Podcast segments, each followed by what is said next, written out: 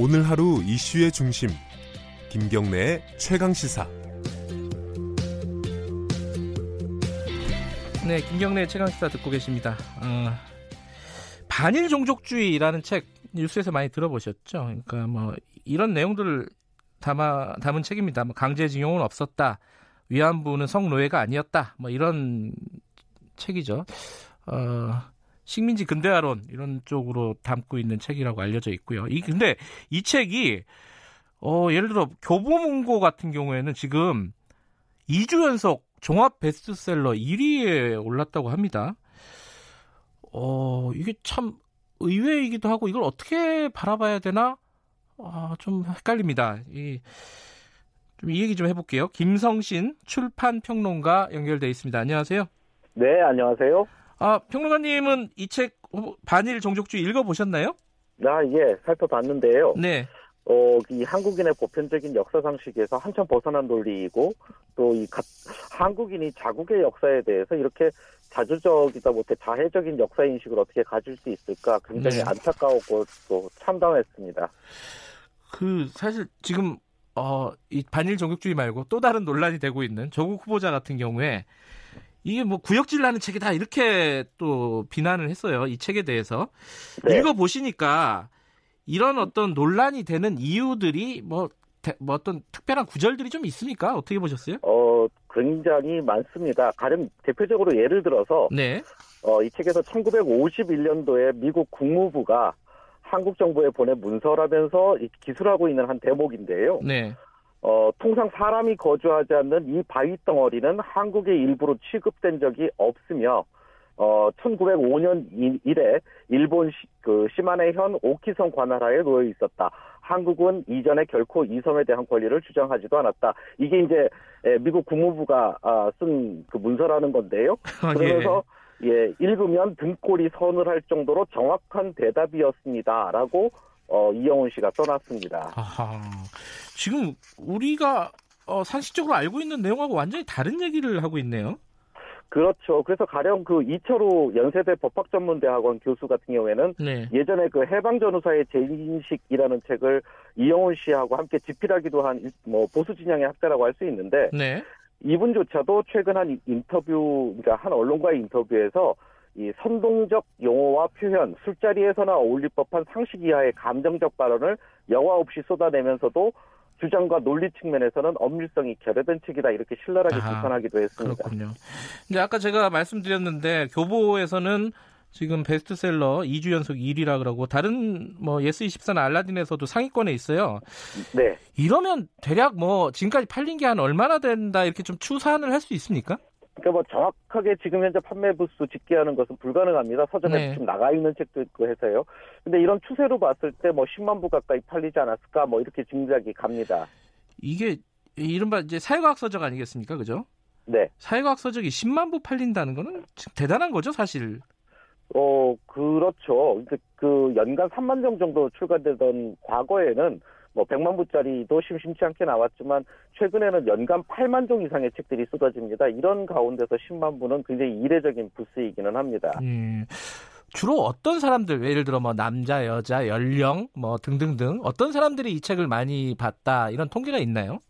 음, 통계는 지금 현재 나오고 있는데요. 네. 한 대형 인터넷 서점 구매자 분포를 보면 네. 어, 오십 대 남성이 십육 점 팔 퍼센트, 사십 대 남성 십사 점 구 퍼센트, 뭐 육십 대 남성 십삼 점 오 퍼센트, 네. 또 남녀 여성 같은 경우에는 사십 대가 십 점 육 퍼센트. 근데 뭐 크게 지금 뭐 연령별로 큰 차이가 음. 보이고 있지는 않습니다. 책을 뭐 어떻게 뭐 별점 매기고 이런 건 쉽지는 않은 일이지만은 어쨌든 네. 뭐 인터넷에서는 그렇게 많이 합니다. 평가 같은 거를. 평가들은 네. 어떻습니까? 이게 읽어본 사람들의.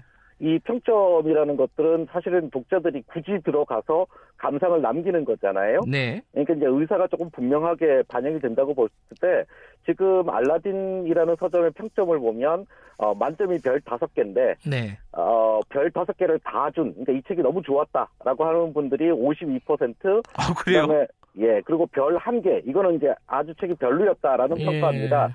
이것이 또 사십사 점 구 퍼센트나 나옵니다. 그러니까 구매자들의 약 절반가량은 이 신민사관이 무슨 근거 제시하는지 혹은 뭐 또 비판하기 위해서 네. 또 아니면 뭐 워낙 화제성이 있으니까 뭐 호기심을 기반해서 이 책을 샀다. 그러니까 이렇게 또 분석이 가능합니다. 음, 전문가 입장에서요. 출판 평론가 입장에서 이 책이 베스트셀러에 올라간 거는 원인을 어떻게 생각하시나요? 음, 일단 화제성 그 자체가 화제가 됐다. 이렇게 저는 보고 싶은데요. 네. 예, 그러니까 비판이든 지지든 최근 언론에 워낙 많이 등장하지 않았습니까? 네. 예, 그리고 또 조국 후보자 같은 경우에도 오히려 구역질 난다 이렇게 표현한 것이 네. 이제 언론에 실리면 이게 대체 뭐지? 이런 호기심들이 생기지 않습니까? 네. 그러니까 많이 팔린다고 해서 그 책이 좋은 책이고 뭐 그 책이 지지를 받는다 이런 등식은 성립하지 않는다고 봐야 되겠죠. 네. 그 지금 상황 지금 이제 한일 갈등 국면이잖아요. 네. 이런 상황에서 이런 식민사관을 담고 있는 뭐 어떻게 표현할지 모르겠지만 예를 들어 뭐 우파 도서라고 표현할 수도 있을 것 같은데 이런 책들이 베스트셀러에 올라가는 이런 상황들을 어떻게 보고 계세요? 이게 참 난감할 것 같은데. 근데 일단 예 지금 이제 조심스럽게 표현하셨지만 이 우파 도서라는 지칭 자체가 매우 잘못된 장면이 아닌가라는 생각이 듭니다. 네. 예, 그 보수라는 것들은 가치를 지킨다라는 의미겠죠. 예. 예, 인간이 인간답게 살기 위해서 오랫동안 지켜온 가치들 이걸 지킨다는 건데 그러니까 결국 자신의 이익과 기득권 지키는 것이 보수는 아니라는 뜻이죠. 그러니까 보수는 매우 바람직한 태도죠. 그래서 네. 극우는 오히려 합리적인 보수, 그러니까 정상적인 보수를 가장 위험하게 만드는 뭐 일종의 원리주의라고 볼 수 있는데 그래서 이 반일종족주의 같은 책은 우파도서가 아니라 좀 구구도서 이렇게 정확하게 지칭해야 된다고 생각이 들고요. 그래서 이런 책을 읽을 때는 어, 좀 수용적인 책 읽기가 아니라 비판적 읽기 이런 태도를 음. 가지는 게 필요하지 않나라는 생각이 듭니다. 그러니까 극우 도서라고 해도, 그러니까 예를 들어 극우적인 의견이라고 해도 우리는 네. 뭐 표현의 자유가 있는 나라 아니겠습니까? 그렇죠. 어, 그러니까 그런 표현, 그런 책들은 나오는 게 뭐 어쩔 수 없는 거잖아요. 당, 당연한 거잖아요, 그죠? 그렇죠. 당연히 이거 뭐.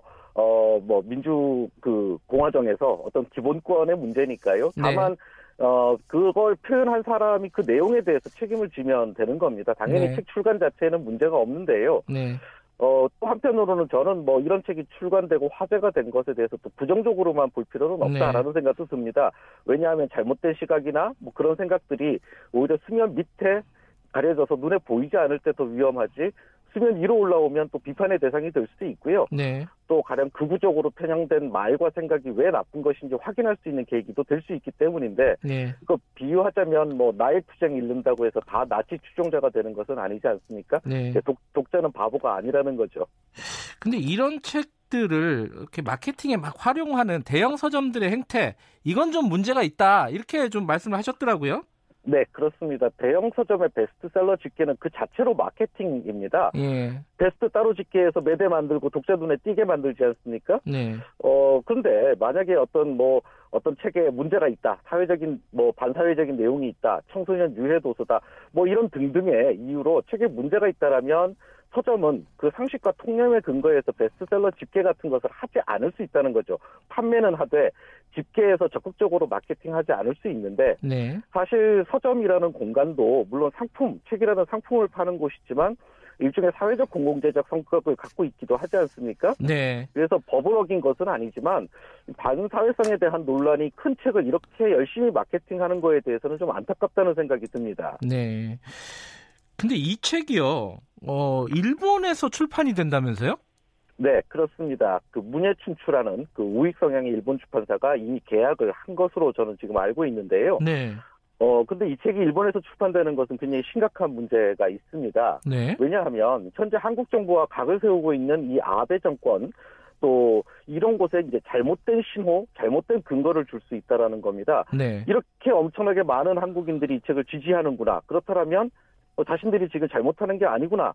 뭐 한국을 계속 압박하면 한국 국민들이 어 우리가 아니라 자국의 정권을 흔들겠구나. 이런 식으로 충분히 오판할 수 있지 않겠냐라는 거죠. 네.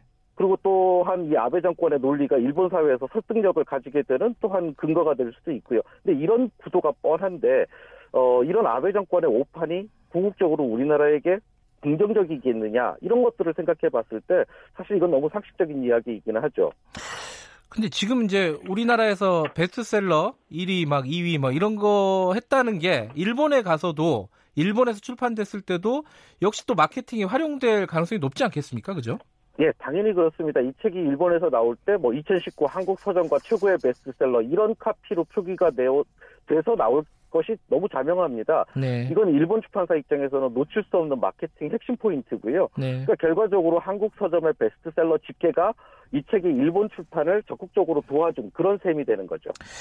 자, 이번 사태 사안을 보고 이 책 논란을 보고 출판 평론가로서 마지막으로 뭐 길진 않지만 한 말씀 해주신다면 어떻습니까? 이 독서는 의외로 힘이 아주 셉니다. 네. 그러니까 히틀러도 굉장한 독서가였고요. 편향된 독서는 수많은 사람을 죽거나 다치게도 할 수 있습니다. 아하. 그래서 독서라는 것은 마지막 책장을 덮는 것으로 끝내지 마시고 이 책을 만약에 읽는다라면 다양한 관점의 사람들과 한번 이야기를 나눠보시기를 정말 바랍니다. 알겠습니다. 아, 오늘 말씀 감사합니다. 네, 감사합니다. 김성신 출판 평론가였습니다. 아까 하신 말씀 중에 그 서점은 상품을 파는 곳이긴 하지만은 공공성이 담보되어 있는 곳이다.